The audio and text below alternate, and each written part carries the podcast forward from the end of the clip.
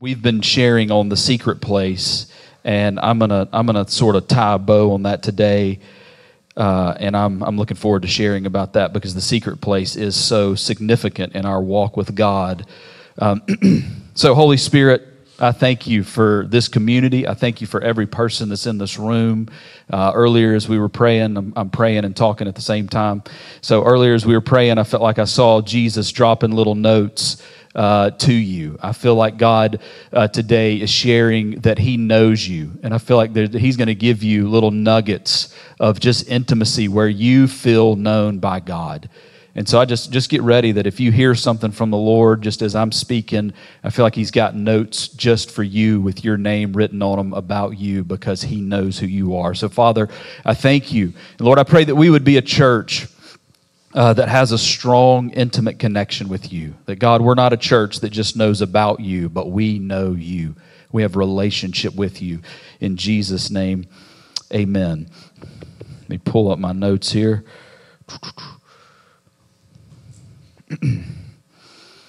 so, the secret place. I'm, I'm excited to be able to share about this because it really does mean something to me. Um, and it's really important for our, our walk with God. I want to start with a, a verse here. This is in Colossians 1, and I'm going to read a few, few passages here. Colossians 1, starting in verse 24. love, love these scriptures. But Colossians 1, starting in verse 24, it says, Now I rejoice in what I'm suffering for you. So this is Paul writing. And, and listen, Paul's using some powerful language here. He's saying, I rejoice in what I'm suffering.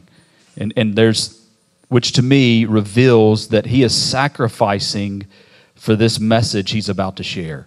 And he's saying, This message right here is significant. It's so significant that I'm willing to suffer everything, really my whole life, for this message. And he says, Now I rejoice in what I'm suffering for you, and I fill up in my flesh what is lacking in regard to Christ's afflictions for the sake of his body, which is us, which is the church. I have become its servant by the commission God gave me to present to you the word of God in its fullness. So here he is. I, mean, I feel like he's really building this up of I'm sacrificing for this. I'm presenting this word, and this is God's word in its fullness. The mystery that has been kept hidden for ages and generations, but is now disclosed to the Lord's people. So this thing has been disclosed. This is like a pretty big buildup here of, of what is this message that Paul is about to say. And he says, To them, God has chosen to make known among the Gentiles the glorious riches of this mystery, which is, this is the message, Christ in you, the hope of glory. I'm going to read that again. To them, God has chosen to make known among the Gentiles the glorious riches of this mystery, which is Christ in you, the hope of glory. He is the one we proclaim, admonishing and teaching everyone with all wisdom, so, so that we may present everyone fully mature in Christ. I love that too. He's just talking about maturity. And again, what is maturity connected to? It's connected to this message, which the message is, is that Christ is actually in you and me. We could all go home. It's really, really good news that Christ lives inside of us. This great mystery is being revealed, and this mystery is Christ is in us. And he says, To this end, I strenuously contend with all the energy Christ so powerfully works in me. So I want to unpack that as we talk about the secret place today. I want you to know that God's better than you think, and he loves you more than you know. God's better than you think. He's better than we think, and he loves us more than we know. And my heart for Oak City, our community, is that our secret place would become really strong. That we would be a people individually, and that corporately, as a community, our people would have a strong, intimate place with God. What is the secret place? I was thinking about that today as I was coming to church. And the secret place, one, one definition I would give it is it's where we go meet with a good father to be fathered. It's where we go meet with this God who is a really good father, and it's a one on one relationship with Him. It's not the corporate relationship, it's the one on one, intimate relationship that I have with God. Some people call it a quiet time, some people call it the secret place, but really it's just the place where I go alone to meet with God. You know, Jesus did this for me, that's always if Jesus did it, then I probably should do it. And Jesus, he would, it says, actually in Luke, it says that he would often go to a lonely place and go be and pray. So Jesus would go and he would walk and be alone and go walk with God by himself. And so if, if Jesus is doing this, I just know for me, then it's going to be important for me in my life to set up my life in such a way that I'm spending time with God in this secret place. There's a lot of great resources. I did want to bring a couple. I, have never really been a big devotional guy until about two or three years ago. And then all of a sudden I started, started doing devotions and I've really loved them. This is a book that I've used, a guy named Chris Cruz. He was actually my revival group pastor at Bethel but it's called The Practice of Being with Jesus. This is a great resource if you're looking for a devotional just to spend time with God. He does a great job. I really enjoy that. I just went through it. Another one that I've used is 40 Days to a Closer Walk with God. This is about centering prayer. I'd never really heard about centering prayer until about three years ago. It's a different it's it's a sp- specific way of praying and I, have gone through this thing probably three or four times and if you does anybody have thoughts that just when you sit down your mind is just racing just going it's hard for you to focus? Um, that's me. Um, so this book really helped me center myself in god and it's a technique in prayer um, that I've taught it before here one time, but I, I, would encourage this as well. It really helped me center myself in God. And also, my amazing wife last week shared great structure of how to do your quiet time. And so I highly encourage you to go back and listen to that message as well. There's a lot of great resources out there. Um, but today, what I want to talk about is how our theology affects my relationship with God and it affects my secret place. I want to talk about how our theology, and when I say theology, if you do a quick Google search, and Google's always right, so Google, so Google, Google says that theology is just this, it's really the study of God. It's the study of the nature of God. And so for me, when I say theology, I'm thinking about who is God? Who is God to me? Who is God? And th- that is so significant that when I go spend time with God, probably one of the most important questions, significant questions you could ask in your life is Who is God to me? Because that is going to impact how I spend time with God. It's going to impact how I see myself. It's going to impact how I see others. It's going to impact how I, how I serve God. And so, knowing who God is is so significant. If God is a tyrant, thank God he's not. If God was a tyrant, think about how that would impact how you would serve him. You wouldn't want connection with him. You would probably run from him. I would say in my own life, early on, I wouldn't have described it this way, but I would have seen God as a taskmaster. I would have seen God as he's the one up there with the rules, and I've got to follow the rules. And the way that that impacted me is it wasn't a relationship driven relationship, it was a performance driven relationship. And so a lot of my relationship with God early in my walk was based on perform- performance. And so I would go be with God, and really I was trying to get brownie points with Him.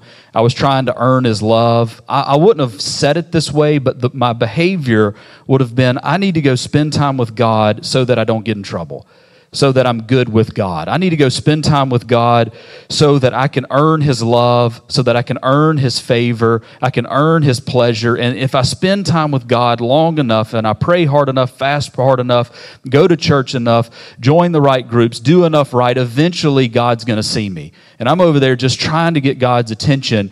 And if I'm doing well and I'm spending time with God, then guess what? I feel good. But if I have a bad week, then I feel bad. And it was this sort of wishy washy type relationship with God where some weeks I felt really good and some weeks I felt really bad. And I had this taskmaster relationship with God where I really wasn't connected to Him, I was really performing for Him. And this was my relationship. So, this is what the secret place looked like for me. It was all about performance and reality that seeps into everything, where not only am I performing for God, but I'm also performing to, to outperform Farah me and Farah were friends in college, and so I had to pray longer than Farah. I had to fast longer than Farah. I had to like beat Farah at this Christian game where like so I can go tell Pastor that I've been praying for five, five hours. He only prayed two hours, and I'm over here just performing, looking good, and feeling really good about myself because I've prayed and I've spent time with God. So I've checked that box and I feel good. I mean, we all know that, that that's really kind of foolishness. You know, it's not, that is, that is not the right relationship with God. And so the question for you and me is, is who is God to you? That question right there is so significant because it impacts everything. Look, it's, you know, it's often not the facts that affect our behavior or affect our emotions and our behavior. It's our view of the facts. You want me to prove that to you? So it's not the facts that, that impact our emotions and behavior. It's actually our view of the facts. You ready? Kick six. Second and 26. Kick six, some of us, best college football day in the history of college football. Some of us, me, the worst day ever. We were going for three in a row. Georgia better not do it. We were going, I mean, you know, we had it all. And it's, it's, so obviously, you know, for, for me, I look at that and my behavior is sad, mad, disappointed, all of that. My behavior is probably Hopefully, I'm not punching a you know hole in the wall or something. But you can see how that your view of the facts is what actually impacts your emotions and it impacts your behavior. So, what needs to be renewed? Not God. What needs to be renewed is my view of God. What needs to be renewed is actually what needs to be renewed is my understanding of who God is, my perception of who God is. I'll read, we, we know the scripture, but it's so true. I want to read the definition of a word in here, but talks about the renewing of the mind. In the scripture in Romans 12, it says, Do not be conformed any longer to the pattern of this world, but be transformed by the renewing of your mind. So, where does transformation happen? It happens in the renewing of my mind. And if you look up the definition of mind, it says, and I did this in blueletterbible.com, kind of gives you the Greek understanding of this, and it says, the mind compromising alike the faculties of perceiving and understanding, and those of feeling, judging, and determining. So, what is it? What is renewed when it's talking about the mind? It's my perception is getting renewed. My understanding of who God is is getting renewed. And so, what is my understanding of who God is? What is my view of God? Because if that is incorrect, it is going to impact how I feel. It's going to impact my emotions. It's going to impact my behavior. And so, understanding that God is good and that He is a good Father changes everything. That's so significant. You know, there's, there's three times in the Bible where we hear God, at least from my understanding, where we hear God audibly speak to Jesus. There's three times in Scripture. I'm going to hit two of them. The third one's a good one as well. You can go look it up. But there's three times in the Scripture where God speaks to Jesus directly. The first one is is, the, is his baptism. And I'll just read this Matthew 3. It says, As soon as Jesus was baptized, so this is where Jesus is being baptized by John. And he says, He, he went up out of the water at that moment, heaven was opened, and he saw the Spirit of God descending like a dove and, and resting on him. And a voice from heaven. So, this is, this is an interaction where we're getting to see the Father speak to his Son, Jesus. And this is what the Father says. Jesus, at this point, as far as we know, hadn't done any ministry, hadn't prayed for anybody, hasn't healed the sick, hasn't raised the dead, hasn't, done, hasn't preached the kingdom, hasn't done any of that. And this is what the Father says about his Son. He says, This is my Son in whom I love. With him I am well pleased. This is my Son in whom I'm well pleased. And then there's another time, I love this because I think this is a little picture into Jesus' secret place. Because if you go read this, this, it's the Mount of Transfiguration. If you read it in Luke, Jesus says, Hey, Peter, James, and John, I want you to come with me while I go pray. And so this was the time where the three got to go with Jesus, and we get some insight into, I think, what Jesus' intimate place with God looked like. And let's see what the Father says to him. It says, while he was still speaking, a bright cloud. So now he's on the Mount of Transfiguration. He's up there with Peter, James, and John. They're on a mountain. He's encountering God. And it says, a bright cloud covered them. And a voice from the cloud said, This is my son, in whom I love, with whom I'm well pleased. Listen to him. When the disciples heard this, they fell face down to the ground and were terrified. That didn't sound too terrifying, but they were terrified. So think about when I think about the secret place, like I, I personally, I love growing. One of my strengths is learning. I love just going and, and even being in, in some ways productive with God and feel like I'm getting something from it and I'm learning and I'm growing. And I think there's absolutely places where God is, is in, in essence, correcting us and helping us see right. Um, but if, if I'm not going to God to just be a beloved son and receiving of the pleasure of God, and just going and receiving of the goodness of God. And my quiet time is really me going to earn His love and earn His acceptance, then I am going to miss so much of what God wants for me.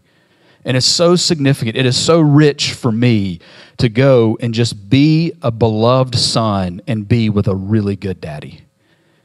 That right there, when I'm in that space with God and I just go and receive His love and receive His pleasure, there's something powerful when you hear God say that He loves you.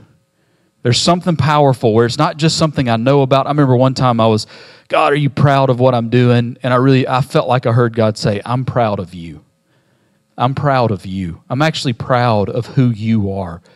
And it's so significant. I mean, I, for me, I find so much momentum with God when I go and I just receive of His love. I mean, I remember a couple weeks ago, I was in the intimate place, just secret place with God. And I'm sitting there, and this is what I, I feel like happens in the secret place is you can start gaining momentum spiritually with Him, where I'm going and I'm just receiving of Him, and the Father begins to speak to His children. And I remember just a couple weeks ago, I'm, I'm with Him, and all of a sudden I just feel like God starts speaking to me about legacy and about one, the legacy of, and I really think it, it, relates to Oak City and our house and what God's doing in us, but all the inheritance that we've received. And I feel like there's a rich history that has been poured out on us. And God started speaking to me about that inheritance. And then also that what we're building is going to be for our children's children that we're building something that's going to be a legacy that is going to far outlast what it is that we're doing right now. And it, I mean, for me, he started speaking to me about the foundation that we're laying and how significant it is that we're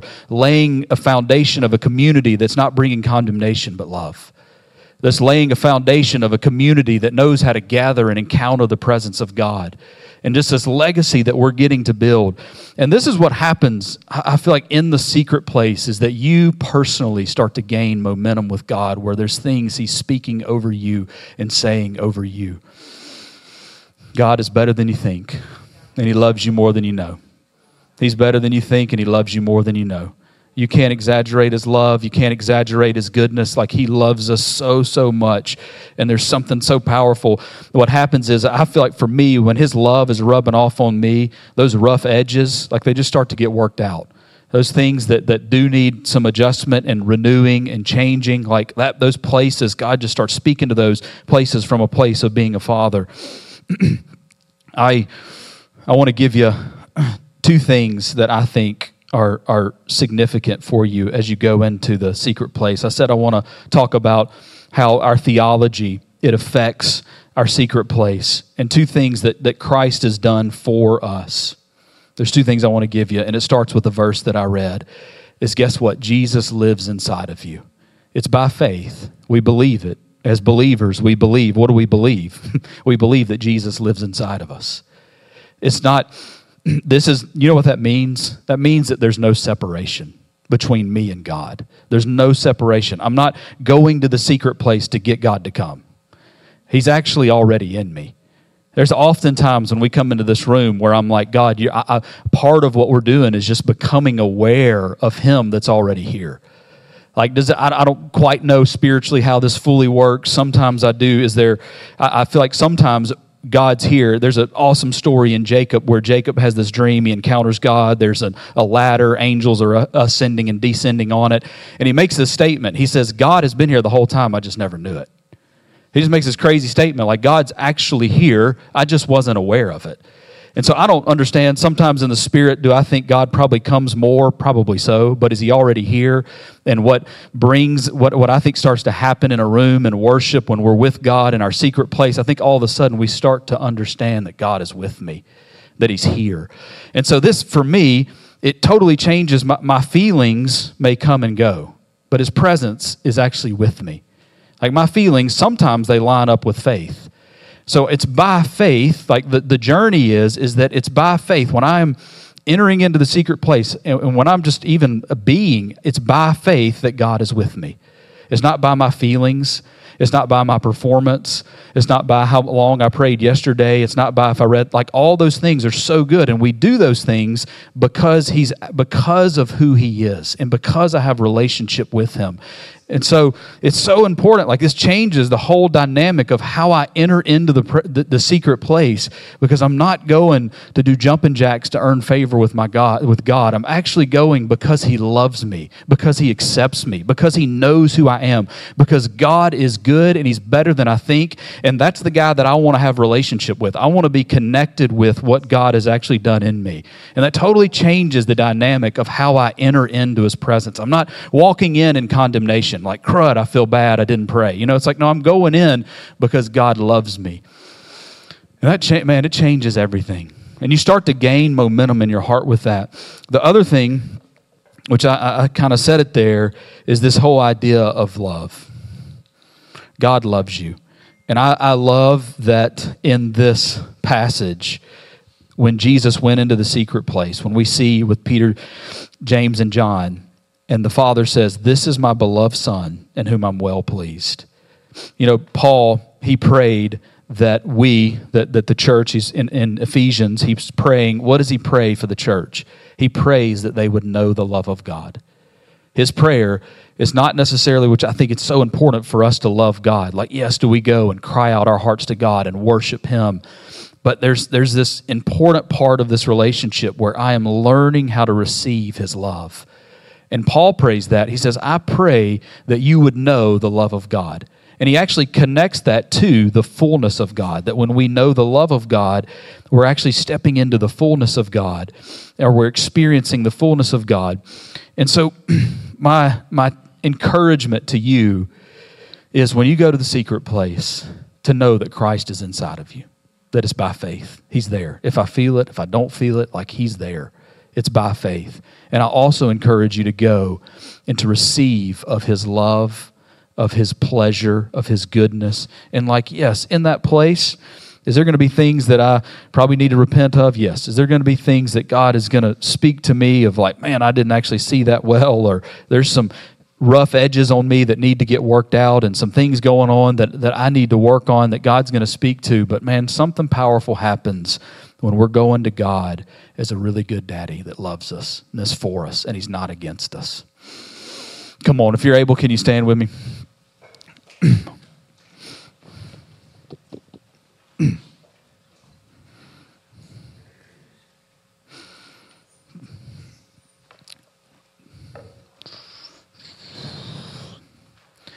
I just want to pray over you.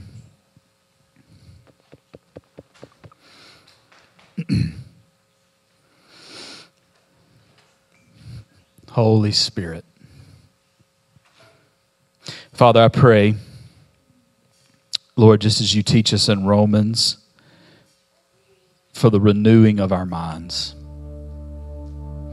God, it's, it's not you that need to be renewed. It's, it's us that need to be renewed. It's, it's our understanding of who you are. It's our perception. And God, we're not, we're not trying to, to make it up and come up with our own idea of who you are.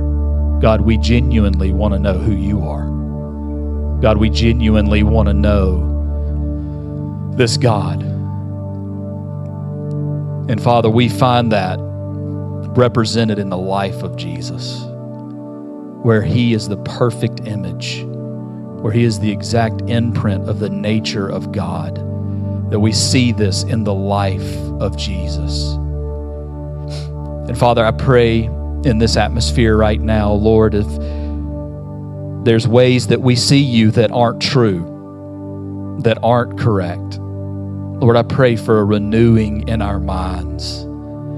I pray, Father, that um, I just felt like sort of that light bulb goes off inside of us, that maybe there's where we have felt like we've had to earn God's love. Maybe we wouldn't say it that way. Maybe we wouldn't say that that's how I serve God, but it is just in our emotions, it's in our behavior, it's in our head, it's that self critic that keeps condemning us. Lord, I pray that, Lord, that your truth, that your life, that who you say we are and you are, Lord, that's who we want to know. And so, Father, I pray for grace in this room right now for our minds to be renewed, to see you the way that you truly are. Wow. Thank you, Jesus.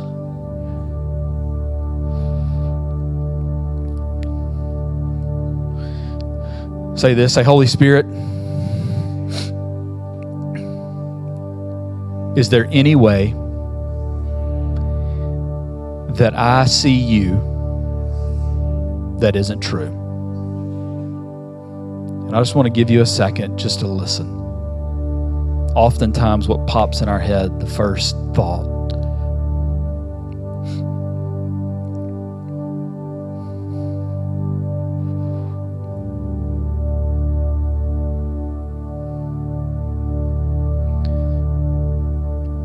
Say, Holy Spirit, reveal to me what is true.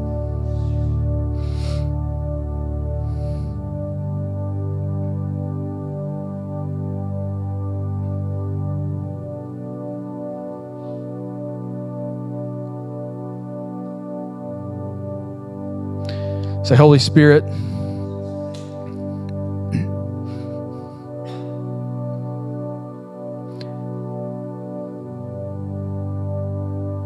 this week, continually reveal to me who God is. Really, that's who He is.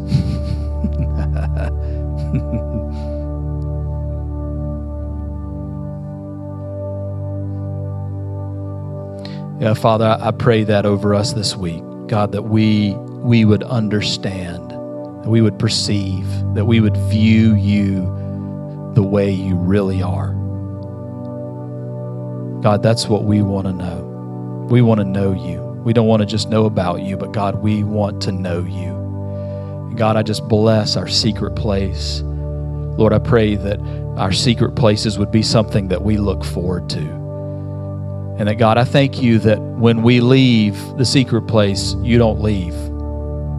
You go with us because you're in us and you walk with us.